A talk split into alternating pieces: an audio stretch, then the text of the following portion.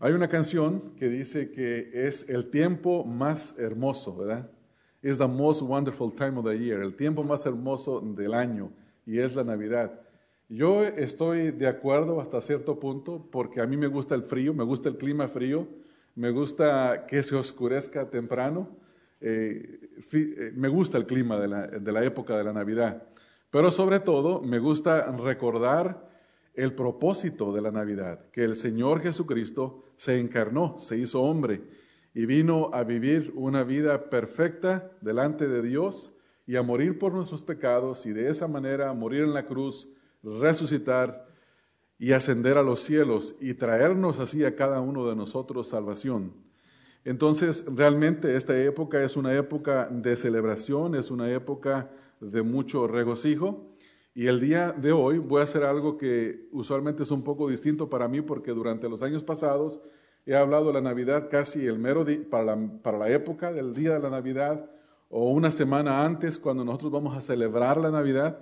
Pero en esta ocasión quiero predicar tres mensajes, comenzando eh, hoy domingo y en los, en los próximos dos domingos, una serie de tres mensajes que hablan de todo lo que tiene que ver con esta época navideña. Y el primer mensaje tiene el propósito de hablar acerca de la certeza de que el Señor Jesucristo vino. El Señor Jesucristo vino. El Señor Jesucristo es un personaje histórico, literal, real, no es un invento, como algunos dicen. Hay gente que dice, ¿y qué tal si ni siquiera ah, es, es cierto que el Señor Jesucristo vino o que existió una persona llamada Jesús? No, la Biblia nos lo dice y nos lo dice con cierta certeza, más bien una absoluta certeza, y nos habla no solamente de los hechos como ocurrieron, sino que nos habla de los personajes históricos que rodearon el nacimiento del, el nacimiento del Señor Jesucristo. En el segundo mensaje, la próxima semana, vamos a ver de dónde vino el Señor Jesucristo.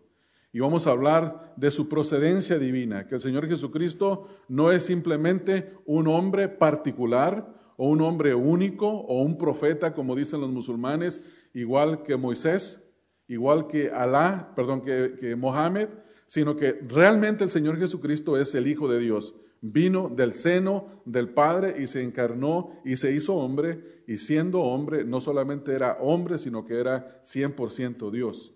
Y el tercer mensaje tiene el propósito de responder a la pregunta, ¿para qué vino el Señor Jesucristo? ¿Para qué vino el Señor Jesús? ¿Vino para mostrarnos una buena manera de vivir o vino con el propósito específico de morir en la cruz por nuestros pecados y ganar redención para cada uno de nosotros. Entonces, el primer mensaje va a hablar de la certeza de la venida del Señor Jesucristo. El segundo mensaje habla de la procedencia, de dónde vino el Señor Jesucristo. Y el tercer mensaje, para qué vino el Señor Jesucristo. Y yo creo que vamos, va a ser de una grande bendición para nosotros. Este primer mensaje está basado en el relato de su nacimiento, como lo relata Lucas en el capítulo 2, versículo número 1 al versículo número 7. Y aquí nosotros vamos a estar estudiando la certeza del nacimiento del Señor Jesucristo. Así que los invito a leer la lectura, hermanos. Lucas capítulo número 2, versículo 1 al versículo número 7. Así lo relata Lucas. Dice, aconteció en aquellos días que se promulgó un edicto de parte de Augusto César que todo el mundo fuese empadronado. Este primer censo se hizo siendo Sirenio gobernador de Siria. E iban todos para ser empadronados cada uno a su ciudad. Y José subió de Galilea, de la ciudad de Nazaret, a Judea, a la ciudad de David que se llama, que se llama Belén por cuanto era de la casa y familia de David, para ser empadronado con María su mujer, desposada con él, la cual estaba encinta. Y aconteció que, estando ellos allí, se cumplieron los días de su alumbramiento, y dio a luz a su hijo primogénito, y lo embombió en pañales, y lo acostó en un pesebre, porque no había lugar para ellos en el mesón. Aquí nosotros, hermanos, tenemos en este breve, sencillo y pequeño relato eh, el nacimiento del Señor Jesucristo. Y Lucas tiene el propósito de afirmar, creo yo, tres cosas, tres cosas. La primera cosa que Lucas tiene en mente es hablar, en primer lugar, de un tiempo específico y de personajes históricos específicos que rodearon el nacimiento del Señor Jesucristo. Si ustedes observan en los versículos número 1 al versículo número 3, habla específicamente de un evento. Dice, aconteció en aquellos días. Esta es una frase que habla de un tiempo específico. Y luego dice enseguida que se promulgó un edicto de parte de Augusto César. Este hombre era el emperador en aquellos días, el emperador romano. Este hombre manda que todo el mundo se empadrone, es decir, que vayan y se anoten para un censo. Los censos tenían el propósito de saber quiénes estaban, qué personas había en esa ciudad, para taxarlos y para mandar a que se enrolaran en el ejército todos aquellos que tenían la edad apropiada de cumplir con un servicio militar. Luego dice el versículo número 2, menciona a otro personaje histórico, un gobernador de Siria, dice, este primer censo se hizo siendo Sirenio, gobernador de Siria. Ahí vemos, hermanos, un tiempo específico, dos personajes históricos específicos y habla acerca de un censo que a través de la historia se puede probar de que ese censo ocurrió. Entonces, vemos en esta primera parte que Lucas tiene el propósito de decirnos en el relato del nacimiento que Cristo vino en un tiempo específico de la historia. En segundo lugar, nosotros vemos ahí en los versículos número 4 al versículo número 5, al versículo número 5, eh, Lucas nos dice que José y María subieron de Nazaret a Judea, a la ciudad de David, por cuanto era de la casa y la familia de David, y esto tiene que ver en mencionar específicamente que Cristo venía del linaje de David. Cristo venía del linaje de David, o sea que venía de una tribu específica, de la tribu de Judá, y para que se cumpliera la profecía, de la venida del Mesías, que sería hijo de David, él tiene el propósito de aclarar que Cristo es descendiente directo de David. En tercer lugar, vemos los versículos número 6 al versículo número 7, y aquí vemos que Lucas relata la forma humilde de su nacimiento, una forma humilde de su nacimiento, haciendo énfasis en que aunque vino a este mundo que era suyo y que subsiste por su poder, no se encontró lugar para él en el mesón y nació en un lugar muy humilde. Entonces, Lucas tiene el propósito de enseñarnos a nosotros, tiene el propósito de enseñarnos a nosotros que hay tres aspectos del nacimiento del Señor Jesucristo que nosotros debemos de conocer para que tengamos certeza de que el Señor Jesucristo verdaderamente vino, vino en un tiempo histórico específico, bajo personajes históricos reales, Vino, como decía la profecía, del linaje de David y vino en una condición humilde. Entonces, Cristo verdaderamente vino, hermanos. Cristo es un personaje real.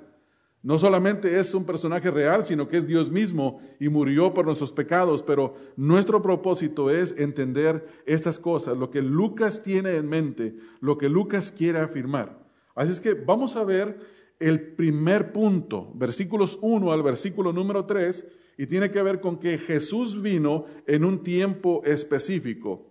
Nosotros leemos en el versículo, en este primer versículo número 1, aconteció en aquellos días, dice el versículo, vamos a parar hasta ahí. Lucas tiene en mente en comunicar a quien le había escrito, si ustedes van al contexto en el capítulo número 1, que Lucas escribe este evangelio a una persona específica. En el versículo número uno del capítulo uno dice, puesto que ya muchos han tratado de poner en orden la historia de las cosas que entre nosotros han sido ciertísimas, tales como nos las enseñaron los que desde el principio lo vieron con sus ojos y fueron ministros de la palabra, me ha parecido también a mí después de haber investigado con diligencia todas las cosas, desde su origen y escribírtelas por orden, oh excelentísimo Teófilo. Lucas le está escribiendo a un amigo de él.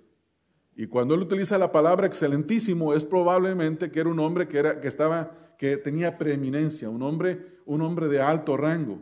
Y le escribe todos los eventos del nacimiento del Señor Jesucristo, el ministerio de Cristo, la muerte de Cristo, la resurrección de Cristo y el mandato de Cristo de ir y predicar el Evangelio a todo el mundo. Porque este hombre había creído en Cristo y él quería que él conociera todos los detalles de cada una de las cosas acerca de Cristo. De igual manera, nosotros en esta mañana podemos leer el relato del nacimiento del Señor Jesucristo y darnos cuenta de cada detalle específico. Entonces, dice, dice aquí que en aquellos días, dice, aconteció que en aquellos días se promulgó un edicto de parte de Augusto César. Un edicto, hermanos, es una, es una orden. Vemos en este primer versículo que habla de un tiempo específico, de un emperador específico y de una orden específica. Y perdona la redundancia, pero quiero hacer énfasis en que Lucas no está hablando palabras simplemente que se le vienen a la mente. Él no está diciendo, pues nació un personaje llamado Jesús en un pequeño pueblito chiquito que se llamaba Belén. No, él está hablando de, cosas que no se podían negar y que no se podían contradecir en ese tiempo. Tenemos que tener en mente que Lucas es un historiador. Él escribe también el libro de los Hechos y lo escribe con mucha precisión. Se dedica a investigar con detalle de los testigos originales, aquellos que vieron todas las cosas, y dice cosas que son ciertísimas entre nosotros. Era ciertísimo que había un emperador, como dice aquí el versículo número uno, este hombre se llamaba Augusto César. Nadie lo podía negar. Nadie podía negar acerca de este personaje porque era el emperador que comandaba todo el imperio romano. Y en aquellos días el imperio romano dominaba. Entonces dice también ahí que se promulga un edicto. ¿Qué es un edicto? Un edicto es un documento escrito que contiene una ley obligatoria, un dogma que debían de obedecer todos los súbditos del imperio romano. No era que ellos tal vez leían la orden y decían, oh sí me parece bien, o no, no me parece bien, no la voy a hacer. Cada persona estaba bajo la obligación de obedecer ese edicto. Por eso José y María lo obedecen y suben de Nazaret, ellos suben hasta Belén, a Judea, para registrarse. Ahora, dice, ahí también el versículo que este edicto fue promulgado por un hombre llamado Augusto César. Este fue un emperador que reinó aproximadamente del año 30 años de, 30 antes de Cristo al año 14 después de Cristo, un periodo aproximadamente de 44 años. Fue uno de los emperadores romanos que más tiempo reinó, se puede decir el que más tiempo reinó. Y no solamente fue el que más tiempo reinó, sino que fue muy conocido porque fue un buen emperador. Este hombre tenía un lema que decía que su propósito de reinar era el de que hubiera prosperidad que hubiera estabilidad y que hubiera paz para todos. Por eso había un título en latín que se utilizaba y se llamaba la Paxa Romana, o sea, la paz romana. Él promulgaba la paz. Dice, podemos tener un solo emperador, vivir bajo su gobierno y tener todos paz. Y se dedicó a la prosperidad. Eh, construyó todo tipo de caminos por todos lados. Por eso hay un dicho que dice, todos los caminos llevan a Roma porque desde aquel tiempo se utilizaba eso. Estuviera usted donde estuviera, en cualquier parte del imperio romano, encontraría un camino por el cual se podía transportar sin ningún problema para llegar a Roma. Y esto es lo que había hecho este hombre. Ahora nos dice también el versículo ahí mismo que se promulgó este dicto de parte de Augusto César, eh, que todo el mundo fuese empadronado. Esta palabra, empadronarse, es una palabra que se escuchaba, yo recuerdo haberla escuchado de pequeño, y cuando la gente estaba ya en aquel tiempo en México antes de las elecciones, la pregunta que salía en los comerciales de la televisión es, ¿está usted empadronado? Y la idea es, ¿se inscribió usted? ¿Ya fue a registrarse? ¿Está su nombre, su dirección, con todos sus datos personales en el registro de votantes, de electores? Y esta es la idea, la misma idea tenemos nosotros aquí en este versículo. El emperador quería que todo mundo viniera a su ciudad de origen y se empadronara. El propósito de hacer estos censos, como dice en el versículo número 2, este primer censo se hizo siendo Sirenio gobernador de Siria. El propósito de los censos, hermanos, era que las personas vinieran, se registraran y el imperio pudiera saber en qué trabajaba, cuánto ganaba y cuánto impuesto se le podía cobrar. Y también si tenía la edad apropiada, tenía que registrarse, como se llama hoy en el servicio selectivo, para que se anotara para ir a hacer su servicio militar al ejército y en caso de una guerra tener que ir a pelear de parte de Roma. Entonces, este es el, el, cuadro que nosotros tenemos, que, que Lucas nos está pintando aquí en este versículo 1 y en este versículo número 2. Ahora, note lo que dice en el versículo número 3, e iban todos para ser empadronados, cada uno a su ciudad. Pero si ustedes notan en el versículo número 1, después de que dice Augusto César, dice que todo el mundo, todo el mundo fuese empadronado. Esta frase eh, hace una referencia a que el imperio que dominaba, hermanos, era el imperio romano. Desde las áreas de las costas y la región de Irán hasta el lugar de Roma, Gran Bretaña, España, todo estaba dominado por el imperio romano. No había parte donde Roma no gobernaba. Por eso Lucas utiliza esta frase y dice, todo el mundo, es decir, todo el mundo conocido tenía la obligación de ir a su lugar de origen y registrarse porque era un edicto del rey, porque era un mandato del rey, y el propósito tenía que ver con poder taxarlos y poder enrolar a las personas para que fueran al ejército. Un comentarista bíblico, William Barclay, dice, el propósito de los censos era con el objetivo doble de cobrar impuestos y descubrir quienes eran elegibles para enlistarse en el ejército. Los judíos estaban exentos de enrolarse para ir a la guerra. Esta era una concesión que se les había dado porque básicamente había un, trato, se puede decir, con el rey Herodes y con el emperador.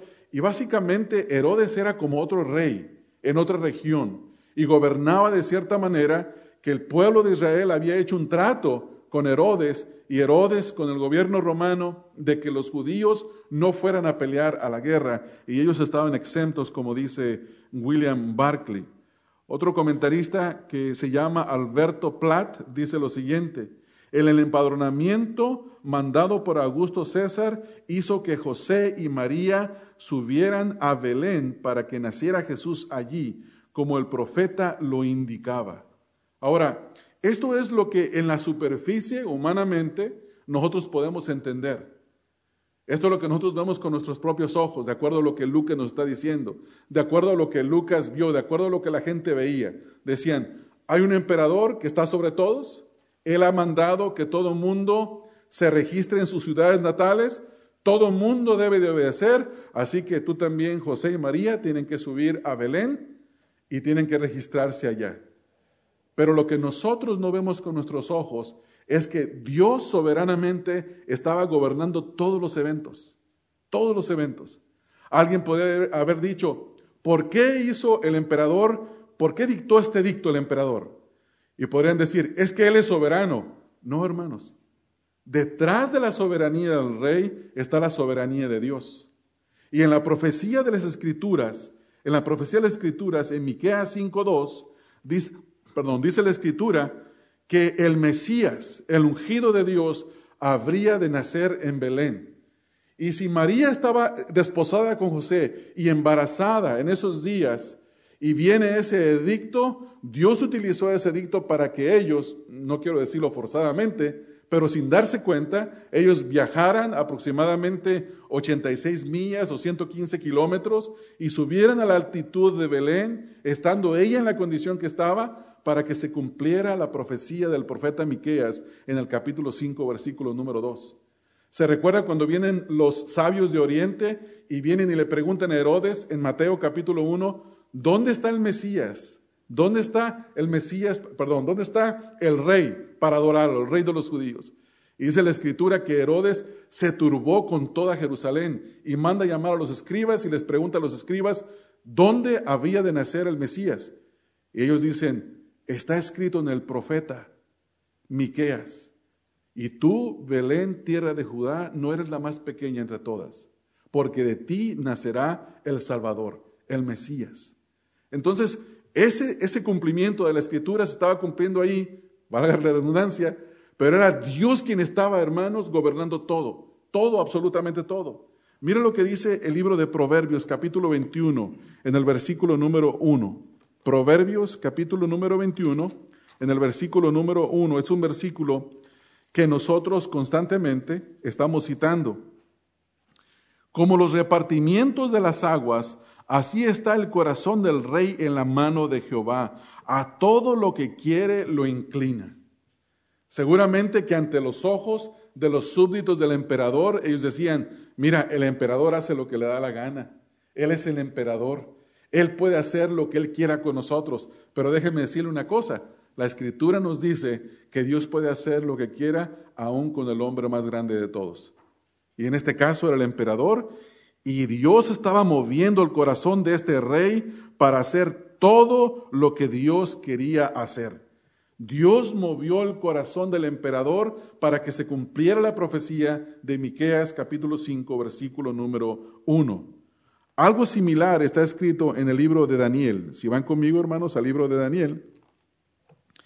En el libro de Daniel, recuerden que en el contexto de este libro tenemos a, a, Nabucodonosor, pero en el capítulo número 2, en el versículo número 21, Daniel 2, 21, encontramos nosotros que Daniel habla acerca de la soberanía de Dios y dice en el versículo número 21, Él muda los tiempos y las edades, quita reyes y pone reyes, da la sabiduría a los sabios y la ciencia a los entendidos. Ahora déjeme hacerle una pregunta. ¿Por qué fue que este hombre emperador reinó durante 44 años y el imperio tuvo grande prosperidad y no se levantó ningún otro ejército que pudiera derrocar al imperio romano?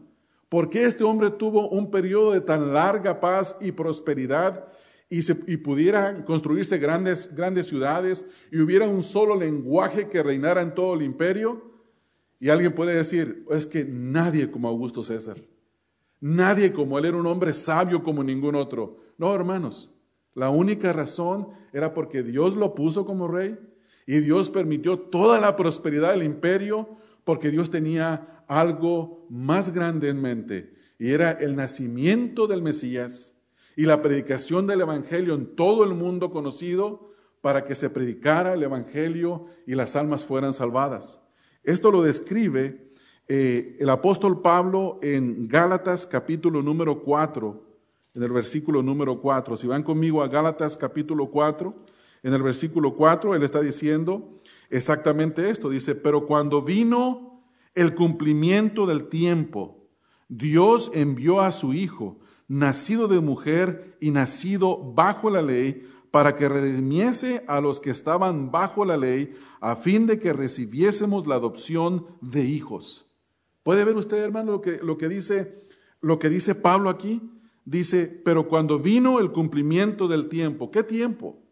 El cumplimiento del nacimiento del Mesías, el cumplimiento de la profecía de Miqueas 5:2, que el Mesías habría de venir. Y Dios que hizo ordenó todas las cosas levanta un emperador en su tiempo, lo prospera, el imperio prospera grandemente, hay un solo lenguaje, hay paz, hay tranquilidad, y luego pone en el corazón del rey, pone en el corazón del rey hacer un censo, que todo el mundo se registre, pero no era el rey quien estaba pensando eso, hermanos, en, en, sí. Era Dios detrás del rey que había motivado eso en su corazón para que se cumplieran los propósitos de Dios.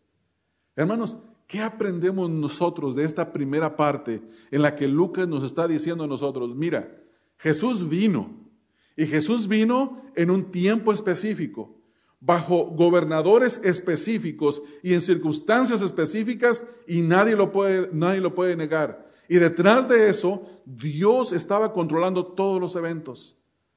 Hermano, lo que nos queda a nosotros es entender y poner nuestra confianza en Dios en que no hay ningún evento en nuestra vida que está fuera de las manos de Dios. Dios está organizando todas las cosas. Posiblemente tú habrás pensado, ¿y qué hubiera pasado de mí si yo me hubiera quedado en mi país de donde yo vine? ¿Hubiera sido salvado? ¿No hubiera sido salvado? Déjame decirte una cosa, lo que sí sé es que Dios nos trajo de nuestros países a los que conocimos el Evangelio acá para salvarnos porque así le plació al Señor. Así le plació al Señor organizar cada uno de los eventos de nuestra vida, las circunstancias de nuestra vida, para que viniéramos al conocimiento de Cristo. Hermanos, Dios es soberano. Dios hace lo que Él quiere. Y nadie puede negar que el Señor Jesucristo no nació, que no es un personaje real, histórico, porque la historia muestra que el Señor Jesucristo verdaderamente es un personaje real e histórico. En el versículo número 2 se menciona a este gobernador. Es un gobernador que estuvo también, hermanos, trabajando en el imperio romano por un periodo larguísimo. Primero fue jefe eh, gobernador de la guardia en Siria, después fue gobernador político y fue un hombre que tuvo una gran carrera en el imperio romano. Pero en el versículo número 3 nos dice que e iban todos para ser empadronados, cada uno a su ciudad. Es importante entender el hecho de que el edicto mandara que todos fueran empadronados, porque José siendo de Belén de Judea, subiría a la ciudad de Belén a empadronarse y cumplir así con la profecía del profeta que dice, en Belén, tierra de Judá, en Belén, tierra de Judá. Hermanos, nosotros debemos de poner nuestra confianza en esta hora en el Señor. ¿Por qué? Porque Dios es soberano y nos lo muestra a través de la historia que Él es el que organiza los eventos, Él pone reyes, Él quita reyes, Él muda los tiempos y las edades. Hermanos, nosotros en esta época en la que estamos viviendo, acabamos de ver algo dramático, algo dramático. Ustedes saben que en este, tiempo, este periodo antes de las elecciones, todos conocemos el clima político que había. El clima político donde prácticamente se estaba forzando que la ideología y el pensamiento degenerado de un grupo de personas se estableciera como la nueva moral en la nación. Y toda la gente decía, mira, si cierta persona queda de presidente, en este caso la candidata Hillary Clinton queda de presidente, va a haber una gran libertad para todo este movimiento. Hermanos, al Señor le plació de otra manera. Todo mundo creía que ella se iba a quedar de presidenta. Pero ¿qué fue lo que el Señor decidió? Decidió poner a otro hombre. No lo puso por bueno, no lo puso por moral, pero sí lo puso porque detrás de él hay una manera de pensar, hay una forma que, tiene, que está más apegada a un sistema conservador, a los valores de la palabra de Dios, y al Señor le ha placido, hermanos, delante de nuestros ojos, refrenar el mal por un pequeño tiempo. No lo sabemos por cuánto, pero déjenme decirle una cosa, si el mal avanza, Dios tiene un plan superior sobre el mal. Si el mal se detiene, Dios tiene, un plan que es superior sobre, ese, sobre esa situación, sobre ese momento. Y nosotros debemos estar contentos y gozosos en esta mañana. ¿Quién es el que está gobernando, hermanos, todo en este momento? Es Dios. Y debemos de poner nuestra confianza en Dios. ¿Recuerdan lo que dice un versículo que se me vino a mi mente en Romanos? Romanos capítulo número 14, es 15.4, Romanos 15.4. Si van ustedes a este versículo, el apóstol Pablo habla de que las cosas que se han escrito, Romanos 15.4 dice, porque las cosas que se escribieron antes, para nuestra enseñanza se escribieron, a fin de que por la paciencia y la consolación de las escrituras tengamos esperanza. ¿Para qué se escribió el relato del nacimiento del Señor Jesucristo?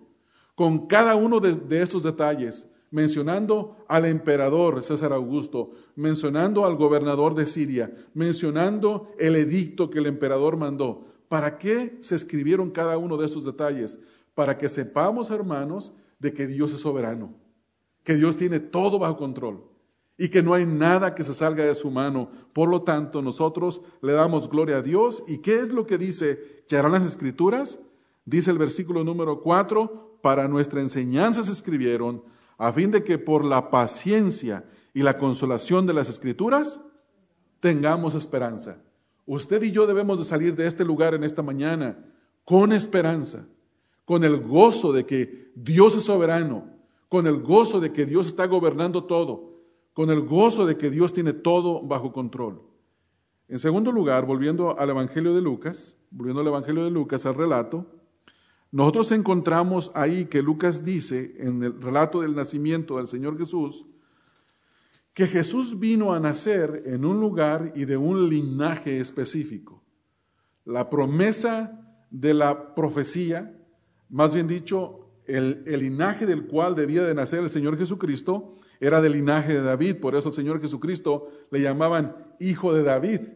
Mucha gente le conocía así, porque entendían que Él era el Mesías.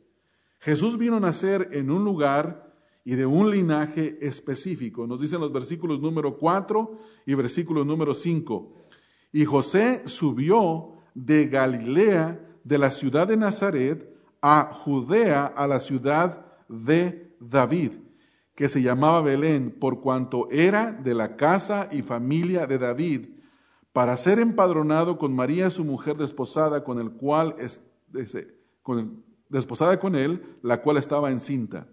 En estos dos versículos, Lucas quiere que nosotros sepamos que la profecía decía que el descendiente de David se sentaría en su trono y reinaría para siempre.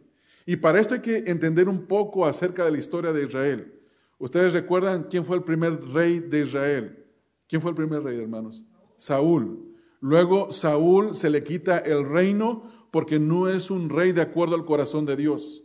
Y Dios unge a otro, a uno mejor que él, como dice, como dice el profeta Samuel, uno mejor que tú, y levanta a David.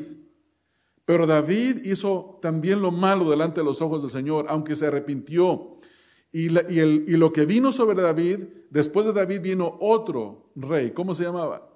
Salomón. ¿Qué es lo que le ocurre a Salomón? A Salomón se le divide el reino, el reino del norte y el reino del sur. Y todos estos problemas y todas estas divisiones atentaban a que se cumpliera la promesa de que el hijo de David se sentaría en su trono a reinar para siempre. Y todo apuntaba al Señor Jesucristo. Bueno, Lucas quiere que nosotros sepamos que Cristo vino verdaderamente de la línea de David. Ahora noten lo que dice aquí, dice, José subió, dice en el versículo número 4, y José subió de Galilea, de la ciudad de Nazaret, a Judea, a la ciudad de David. Esto tiene que ver, hermanos, con la elevación del lugar. Eh, Nazaret está más abajo, eh, geográficamente la altura es diferente, y Belén está más alto en Judea, y por eso dice subió. Hablando de subir esa elevación, aproximadamente, como mencionaba hace un momento, 115 millas. Y José tuvo que ir de este lugar hasta el otro, hasta que allí sucediera el acontecimiento del nacimiento del Mesías. Es interesante, hermanos, ver que el significado del nombre de la ciudad de Belén significa ciudad de pan, ciudad de pan. Y el mismo Señor Jesucristo dijo que Él era el pan verdadero. Él era el pan que saciaba el hambre. Él dijo, yo soy el pan de vida. El que de mí tiene, no volverá a tener necesidad de comer jamás. Ne tendrá vida eterna. Hablaba de la, de la, del pan que trae la vida eterna. Entonces, es interesante pensar que en esa ciudad llamada ciudad de pan, viene de Nazaret en el vientre de su madre, cabalgando estas 115 kilómetros llega a la ciudad de Belén, la ciudad de David, y nace el Rey de Reyes, el Señor de Señores, quien mismo en su ministerio terrenal, en el Evangelio de Juan, dice, yo soy el pan de vida. ¿Se recuerdan la alimentación de los cinco mil? Que lo seguían porque habían comido, se habían saciado, y les dice, ustedes trabajan por la comida que perece, trabajen por la que no perece, la que a vida eterna permanece y él dice, yo soy el pan de vida. En otra ocasión dice, vuestros padres recibieron el maná, pero yo soy el pan de vida. Es tremendo entender esto. Ahora, dice ahí el versículo número 4, que José subió de Galilea, de la ciudad de Nazaret, a Judea, a la ciudad de David, que se llamaba Belén. Escuche lo que dice la última frase. Por cuanto era de la casa y familia de David. Estas palabras, hermanos, no están ahí de ociosas, están ahí para probarnos que Cristo verdaderamente venía del linaje de David, que José venía de la descendencia de David, no solamente José, sino María también. Vea lo que dice en el contexto, en el Evangelio de Mateo, en el capítulo número 1, versículo número 6 y versículo número 16. Mateo capítulo 1, versículo número 6, dice, Isaí engendró al rey David y el rey David engendró a Salomón, de la que fue mujer de Urías. Ahora, en el versículo número 16, dice, y Jacob engendró a José, marido de María, de la cual nació Jesús llamado el Cristo. María venía de la descendencia. Alguien podría argumentar, no, pero es que José no es el padre biológico del Señor Jesucristo. Eso es cierto. Pero María venía de, ese, de, de la descendencia de David. Pero no solamente José era el padre, no era el padre biológico, pero sí era el padre legal. Entonces, biológicamente viene de la línea y la sangre de David, pero legalmente también viene de la línea y de la sangre, de la línea de David, perdón, por cuanto era hijo de José. E, es, es extraordinario, hermanos, ver cómo cada evento de la palabra de Dios, cada profecía se cumple al pie de la letra. Hermanos, cada vez que usted y yo leemos algo así, deberíamos de leer la escritura con más confianza.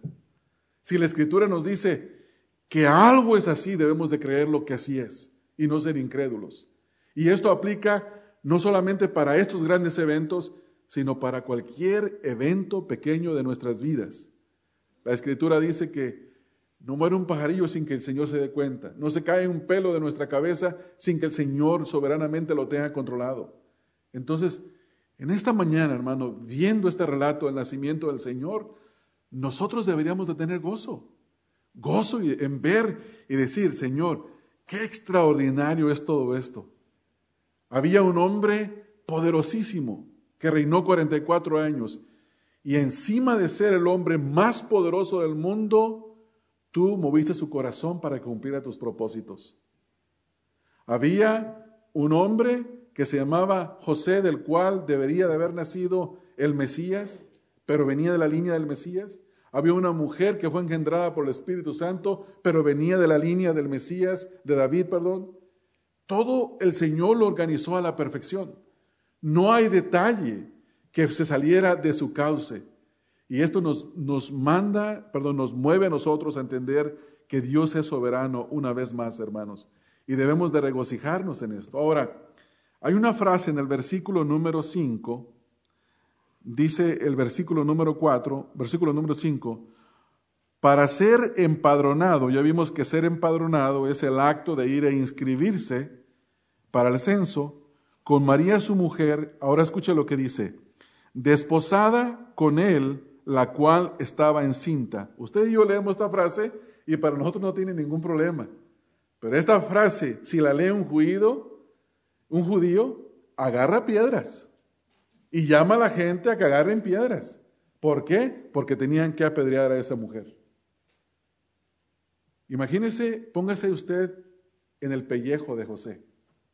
Usted va, encuentra una mujer con la que se quiere casar, la pide, se comprometen para casarse y de repente usted se da cuenta que ella está esperando un bebé y usted empieza a hacer matemáticas y días y dice, no, yo nunca he estado con esta mujer. Y luego viene el ángel en la noche y se le aparece en sueño y le dice, no tengas temor de recibir a María como tu mujer, porque lo que en su vientre está ha sido concebido por el Altísimo, por el Espíritu Santo. Y él cree, hermanos, él tiene fe. Era un hombre con decencia, era un hombre con pudor, un hombre que tuvo compasión de ella. Porque si ustedes van, por ejemplo, al libro de Deuteronomio, en el libro de Deuteronomio, cuando Moisés escribe la ley para el pueblo de Israel, en Deuteronomio 22, estaba ordenado que mujeres como ella, que estaban embarazadas siendo desposadas antes de casarse, fueran apedreadas. Esto era tremendo. Mira lo que dice Deuteronomio capítulo 22, versículo 22 al versículo 27, hablando de estas leyes. Versículo número 22 dice, si fuere sorprendido alguno acostado con una mujer casada con marido, ambos morirán. El hombre que se acostó con la mujer y la mujer también, así quitarás el mal de Israel.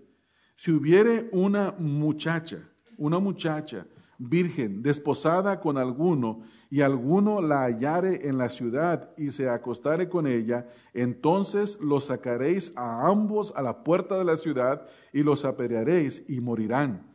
La joven porque no dio voces en la ciudad y el hombre porque humilló a la mujer de su prójimo, así quitarás el mal de en medio de ti.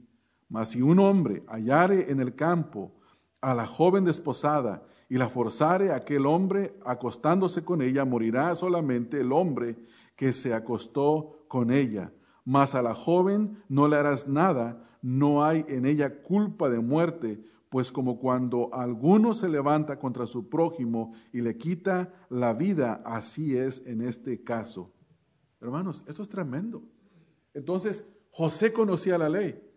¿Estaba José en su derecho de hablarle y decirle a todo el pueblo lo que estaba pasando con ella? Claro, estaba en su derecho. La podía haber sacado a la calle, llamar al pueblo y apedrearla fuera en la ciudad. Sin embargo, él no hace esto. Él cree. Esto nos muestra que era un hombre piadoso.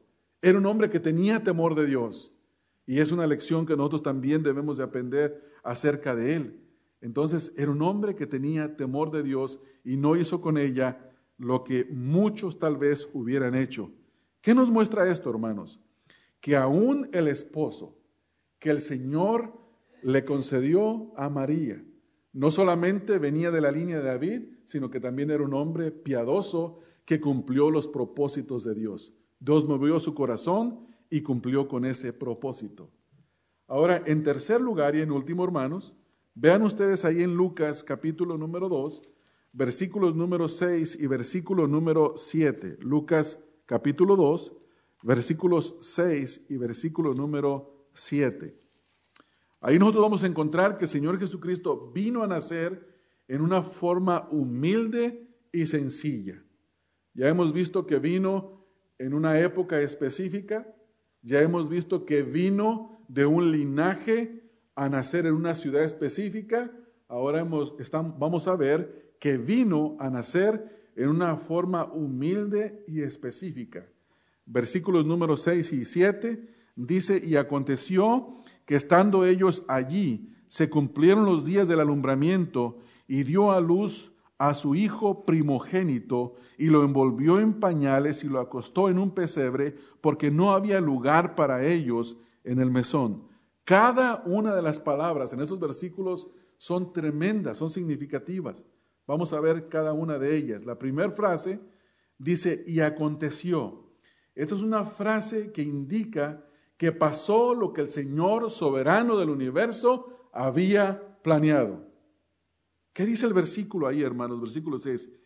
Y aconteció, pasó. No fue un evento que sucedió al ahí se va, o como dice la gente de la chirepa, oye, ¿por qué ocurrió esto? Pues no sé, cosas que ocurren. No, hermanos, esto no ocurrió porque tenía, porque algunos dicen tenía que ocurrir. No, aconteció porque Dios así lo había planeado. Una vez más, vemos la mano soberana de Dios. Dice el versículo, aconteció, aconteció. Miren lo que dice el libro de los Salmos en el versículo Salmo 33, 11. Vamos al libro de los Salmos. Hablando de la obra de Dios, Salmo 33, en el versículo número 11. Salmo 33, 11. El consejo de Jehová permanecerá para siempre, los pensamientos de su corazón por todas las generaciones. ¿Qué fue lo que ocurrió, hermanos? Lo que Dios había planeado que ocurriera. Por eso dice Lucas, y aconteció, y pasó, y surgió este evento. Y la pregunta es, ¿por qué surgió? ¿Por qué pasó? ¿Por qué ocurrió? Y la respuesta nos es dada en este salmo, el consejo de Jehová permanecerá para siempre. ¿Por qué? Porque así lo planeó Dios. Porque así fue la forma en la que Dios lo planeó. Si ustedes leen conmigo, ahora sí el versículo que les he mencionado mucho, en Miqueas, el libro de Miqueas. Si alguno no sabe, si alguno sabe dónde está Miqueas, díganme porque yo no lo encuentro. en el Antiguo Testamento. Eh, eh, Miqués es un profeta mayor, es un profeta menor, hermanos. ¿Y cómo saben ustedes que es un profeta menor? No, pero sí, pero mi pregunta es, ¿por qué saben ustedes que es un profeta menor? sí, sí, porque es un libro pequeño. Vamos a leer Miqueas. Miqueas capítulo 5, versículo número 2, hermanos. Y hice broma un poco sobre este versículo, porque es un libro que hasta el libro es un poquito raro, porque es un libro que frecuentemente no estamos citando, ni en el Nuevo Testamento. Y yo no sé ustedes, tal vez si leyeron el Antiguo Testamento, ya hace tiempo que pasaron por ahí y posiblemente no se recuerdan. Los profetas menores son libros que algunos son un poquito oscuros para nosotros, pero espero que no sea así en este caso. Miqueas 5:2. Pero tú, Belén, Éfrata, pequeña para estar entre las familias de Judá, de ti me saldrá el que será Señor de Israel, y sus salidas son desde el principio de los días de la eternidad. ¿Quién iban a ser? El rey, Dios mismo, el Hijo de Dios, la segunda persona de la Trinidad. Por eso cuando Lucas dice, y aconteció, la pregunta que nosotros nos hacemos es, ¿aconteció qué? Lo que Dios había planeado que aconteciera. Una vez más, vemos a Dios siendo, siendo soberano.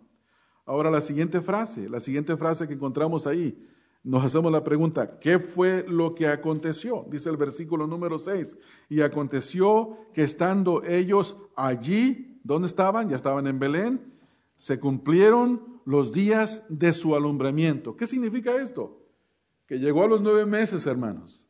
Ninguna mujer está embarazada más de doce meses, ni diez, ni once. Todas a los nueve y sus dillitas ahí están, posiblemente antes, pero es, ese es el tiempo el tiempo que Dios ha establecido. Y eso es lo que está diciendo Lucas. De paso, hermanos, Lucas era un médico. Y noten la terminología que Lucas utiliza y es pura terminología médica. Noten lo que dice ahí en el versículo 6. Y aconteció que estando ellos ahí, se cumplieron los días de su alumbramiento. Y en el versículo número 7 dice, y dio a luz a su primogénito, a su primer hijo. Ustedes han escuchado que se discute mucho, especialmente de parte de la Iglesia Católica, que María no tuvo más hijos, que hay una frase que ellos utilizan que es inmaculada, que el nacimiento fue un nacimiento virginal, o sea que nació físicamente, pero que no perdió la virginidad, que siempre fue virgen, que siempre ha sido virgen, que siempre será virgen. Bueno, la escritura dice lo opuesto. La escritura nos dice en el versículo aquí que le nació un hijo primogénito, el primero. Esto significa primer hijo. María y José tuvieron más hijos, dice la escritura.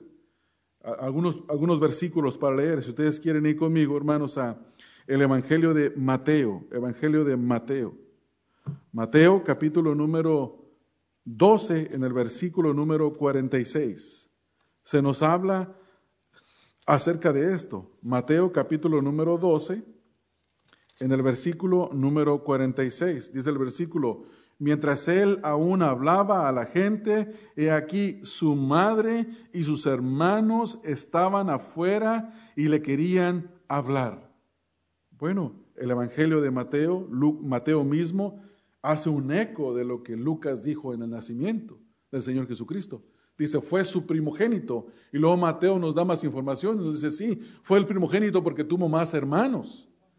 Tuvo más hermanos.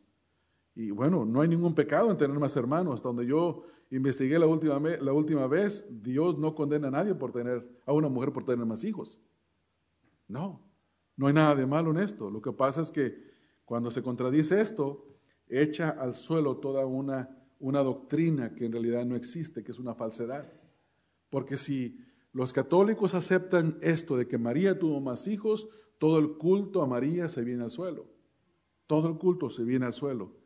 Y nosotros no debemos de creer, hermanos, estas cosas porque simplemente no, no, no son, no son lo que la palabra de Dios dice. Jesús tuvo más hermanos. Eh, si ustedes tienen una Biblia de estudio MacArthur, MacArthur dice en su comentario, Jesús tuvo efectivamente más hermanos, es decir, medios hermanos. Mateo los conecta explícitamente con María, indicando que ellos no eran primos o hijos de José de un matrimonio previo, como imaginaron algunos de los padres de la iglesia. Algunos sí creían esto. Decían, eran hermanos de Jesús, pero eran hijos de José de un matrimonio que tuvo previamente. No, ahí el versículo que nosotros acabamos de leer, si ustedes se dan cuenta, nos dice, dice, mientras él aún hablaba a la gente, he aquí su madre y sus hermanos conectados a María, no conectados a José, sino conectados a María, quien era su madre de ellos y era madre del Señor Jesucristo. Ellos son mencionados también en los demás evangelios, por ejemplo, en Mateo 3:31, Mateo, perdón, Marcos 3:31. Dice, vienen después sus hermanos y su madre y quedándose afuera enviaron a llamarle. En Lucas capítulo número 8, versículo número 19 al 21, entonces su madre y sus hermanos vinieron a él porque no podían llegar hasta él por causa de la multitud, y se le avisó diciendo, tu madre y tus hermanos están fuera y quieren verte. Él entonces respondió y les dijo, mi madre y mis hermanos son los que oyen la palabra de Dios y la hacen. En Juan capítulo 7, Juan capítulo 7, versículos 3 al versículo número 5, dice, y le dijeron sus hermanos, sal de aquí y vete a Judea para que también tus discípulos vean las obras que haces, porque ninguno, porque ninguno que procura darse a conocer hace algo en secreto. Si estas cosas haces, manifiéstate al mundo, porque ni aun sus hermanos creían en él. El testimonio de las escrituras es que María tuvo más hijos, que Jesús tuvo más medios hermanos. Por eso es que Lucas nos dice aquí en el versículo número, número 7 del capítulo 2, y dio a luz a su primogénito. Y luego nota la siguiente frase que utiliza Lucas para describir lo que, lo que hizo María con Jesús. Y lo envolvió en pañales. Esta frase es una frase que tiene que ver, no habla de los pañales que se usan hoy en día, los Haggis o no sé qué otras marcas habrá, ¿verdad? Eh, yo, me recuerdo cuando estaba, cuando estaban mis hijos pequeños, hermanos, qué dolor de cabeza comprar pañales. Son caros, son caros. Y tenía a mi hijo, el más grande, que todos los pañales le hacían daños, excepto una marca. Y lo más triste es que era la marca Haggis, la más cara de todas. Y no le podíamos poner otro más que Haggis. ¿eh? Y luego viene el otro y agarraba de todo. Ya te descubrí, Gabriel. Pero lo que hace María no lo envuelve con pañales de esta clase. Está hablando de ropa, de, telas que utilizaban para envolver a los niños y los envolvían así como una oruga está metida en su, en su, en su, ah, ¿cómo se dice, hermano? En su nido, gracias, hermano. En su nido está metida así y así estaban los niños, ¿verdad? Y lo ponían en la mitad de la cama y el niño no se movía porque no tenía movimiento de ninguna clase. La idea de esto es que esto ayuda a que se fortalecieran las extremidades del cuerpo y que no se rasguñaran los niños. Yo recuerdo cuando estaba, estaban vi el nacimiento de mis hermanitos y yo veía cómo mi madre los envolvía. Yo le decía, mamá, ¿por qué los aprieta tanto en esta ropa? Dice, es para que no se muevan y no se arañen a sí mismos. Y luego había otras personas que decían, no, esas son costumbres antiguas. A los niños hay que dejarlos libres para que tengan movimiento de las manos. Y sí, a rato andaban los chiquillos todos arañados de la cara. Solo se rasguñaban la cara. ¿Qué hizo aquí María con él? Lo envuelve en pañales, lo arropa bien envueltito en pañales para cuidar al niño. Dice, y lo acostó, ¿en dónde, hermanos? En un pesebre. Cuando nosotros leemos el relato del nacimiento del Señor Jesucristo, es muy distinto, hermanos, a muchos escenarios de natividad. ¿No los han visto? Algunos están ilustrando a José y a María y los ponen y los ponen con unas ropas que parecen ropas reales, hasta con unas auroras así grandes, aureolas, aureolas grandes de luz que se reflejan arriba de ellos. Al bebé lo ponen así, bien bonito, güerito, con las manos bien abiertitas y un pañalito ahí nada más. Y, y todo lo ponen tan distinto a lo que dice la escritura. Recuerdo haber estado en México, allí en el pueblo donde soy, hacían un concurso a veces, la gente se peleaba entre ellos mismos a ver quién tenía el nacimiento más bonito. Y había unas señoras ya adultas que iban de casa en casa y le daban el premio al nacimiento más bonito. Hermano, los nacimientos que ganaban eran los nacimientos que menos asemejaban al relato bíblico. eran aquellos que eran más ostentosos.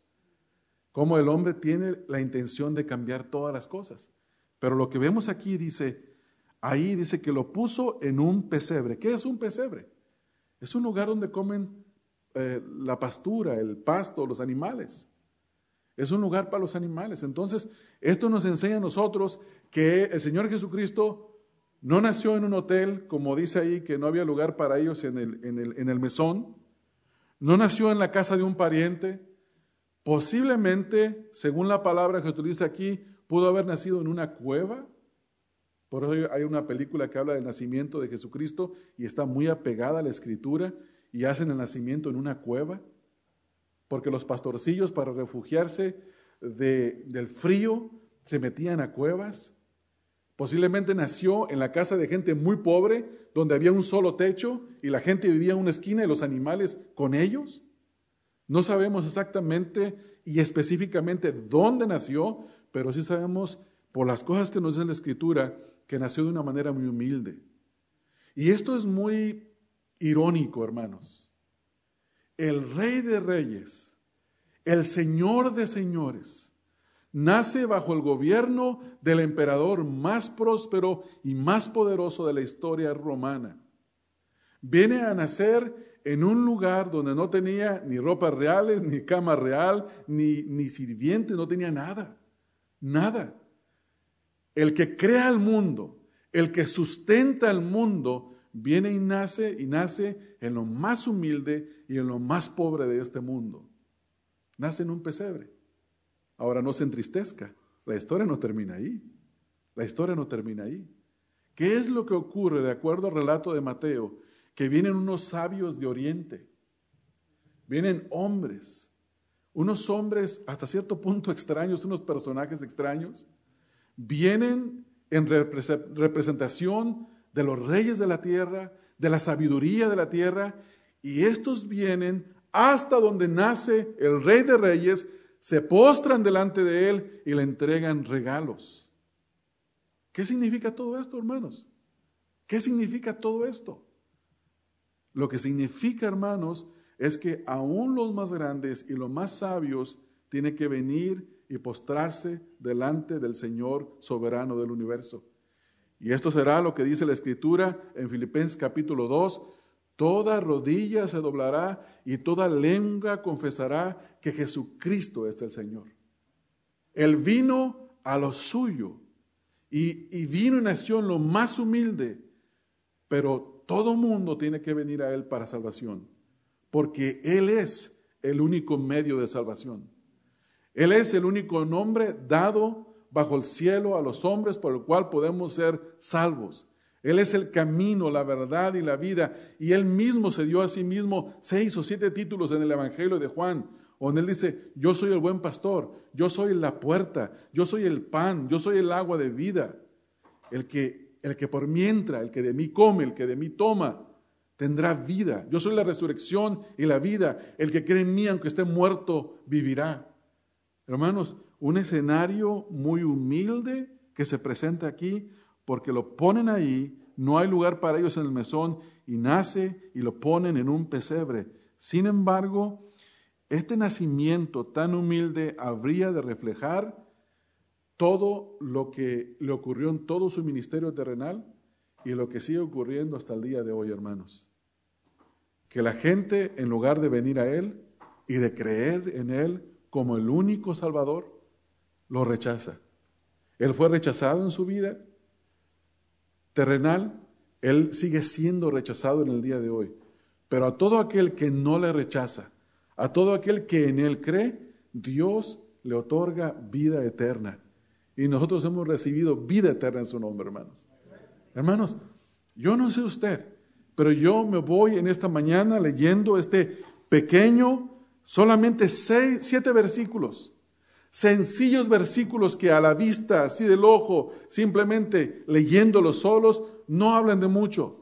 Pero si nosotros nos detenemos y vemos lo que dice en el versículo número uno, el versículo número tres, donde se habla de un tiempo específico, de un edicto específico, dado por un emperador específico y por un gobernador específico que ejecuta esa ley del rey, uno tiene para estudiar y para investigar y para darse cuenta de muchas cosas. Y luego detrás de todo eso va la historia bíblica, a la profecía bíblica, y lo relaciona todo la una cosa con la otra y dice, qué inmenso, qué impresionante es esto. Dios es soberano. Dios organizó cada uno de los eventos del nacimiento del Señor Jesucristo. Estaban lejos, Dios mueve el corazón de un emperador para que ellos suban al lugar del nacimiento. Nace ahí en ese lugar y una de las cosas que a mí me impresionan en este versículo número 7 es la siguiente y que tiene que ver con nuestras vidas, hermanos. Me impresiona ver que Dios, que para Dios, lo más importante para Dios no es nuestra comodidad, sino el cumplimiento de su voluntad. ¿Usted cree que Dios no había podido organizar que se le diera hospedaje en el mejor lugar al Señor Jesucristo? ¿Con las mejores ropas? ¿Con el mejor descanso? ¿Con los mejores médicos? Sin embargo, eso no le importó al Señor, no porque no amara a su Hijo. No le importó porque para el Señor lo más importante no es nuestra comodidad, sino el cumplimiento de su voluntad que nosotros le obedezcamos a Él. Posiblemente hoy usted en esta Navidad está diciendo, quisiera regalar, pero no tengo para regalar. ¿Y qué importa? Si ya usted recibió el regalo más grande, que es el Señor Jesucristo. Hermanos, voy a repetir lo que repetí hace unos años y algunos no lo entendieron. La Navidad no se trata de regalos, hermanos. No se trata de regalos. La Navidad se trata de Cristo de reconocer quién es el Señor Jesucristo, de reconocer que Él verdaderamente vino, que el Señor Jesucristo es más real que nuestra propia piel, que nuestra propia existencia, que la existencia de cada uno de nosotros. Entonces, hermanos, ¿qué nos llevamos nosotros en esta mañana? ¿Qué nos debe de mover la escritura a hacer? Número uno, que usted y yo no dudemos de la venida del Señor Jesucristo. Él verdaderamente vino. Cuando escuche por ahí una de esas cosas que se escuchan por ahí en las noticias, especialmente para la época de la cuaresma, de los, de los 40 días, donde se habla antes de la crucifixión del Señor Jesucristo, dicen, se encontró una tumba, se encontró una tumba y, y se dice que ahí está Cristo sepultado. No, hermanos. Y luego sale otro que dice, se encuentran unos papiros egipcios que dicen que Jesucristo fue un mito. Y mi pregunta es, ¿cómo es capaz, cómo eres capaz de creer el error con tanta facilidad y no creer la verdad de las escrituras y afirmarla? Nosotros tenemos que salir de este lugar sabiendo que Cristo verdaderamente vino. Y vino, hermanos, como Dios planeó que viniera. Nada cambió. Tiempo específico, lugar específico y circunstancias y condiciones específicas. Así como Dios le agradó en la eternidad que este evento ocurriera, así ocurrió y nada más. Nada más. Que la gloria sea al Señor. Vamos a orar, hermanos. Padre, oramos a ti dándote tantas gracias por, por este relato de tu palabra en el que vemos el nacimiento de nuestro Señor Jesucristo. Queremos darte, Señor, tantas gracias por la oportunidad de poder leer y investigar un poquito, Señor, aunque sea poquito, acerca de la verdad de tu palabra. Y nosotros en esta mañana nos vamos contentos y gozosos a nuestros hogares sabiendo que tú, Señor, verdaderamente viniste que tú, Señor Jesucristo, te encarnaste así como había sido predicho, profetizado. Tú naciste del linaje de David, naciste en la ciudad de David, naciste, Señor, en el tiempo que Dios lo planeó, cuando estaba todo, todo preparado para tu nacimiento, para que el Evangelio se predicara en todo el mundo conocido. Qué misericordioso eres, Padre. Qué perfecto eres en todos sus caminos. Y como dice tu palabra, el consejo tuyo prevalecerá. A ti, Padre, te damos la honra y te damos la gloria en esta mañana, Señor. Amén. Este mensaje fue predicado por Ramón Covarrubias, quien es pastor de la Iglesia Bautista Emanuel. Para más información sobre el ministerio Estudia las Escrituras, visita la página www.estudialasescrituras.org.